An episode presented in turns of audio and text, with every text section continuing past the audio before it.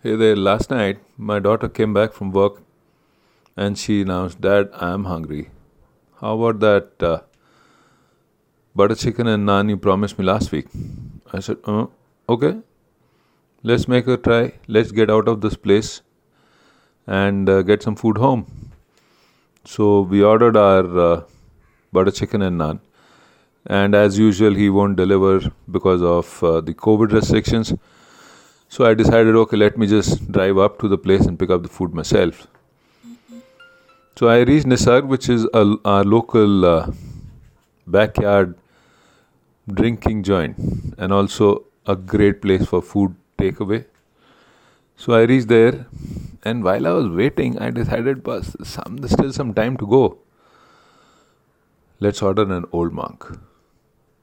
Favorite. Ordered a nice tall old monk with coke and cheekily snuck out a cigarette as well.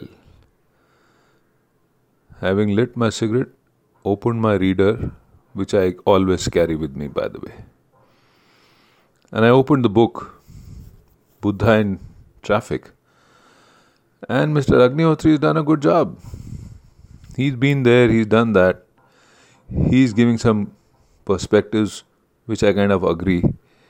Don't dwell too much into the subject, but I think the subject holds water to this current state of affairs that we are in. Anyways, still had some time. Ordered one small more. had my fill, feeling a bit happy, reading my good book, carried our favorite food home, and we had a blast. Once the meal was served and had, we decided, look, we need to have some dessert. And voila, there was this jaggery and uh, til mithai, which had come from Bhopal, from a friend's house. Winter special. Had a great time savoring it with all the fond memories of recently come back from another fantastic trip, meeting friends, parting hard, and living the life of Bhopal with good food. Something really, really nice.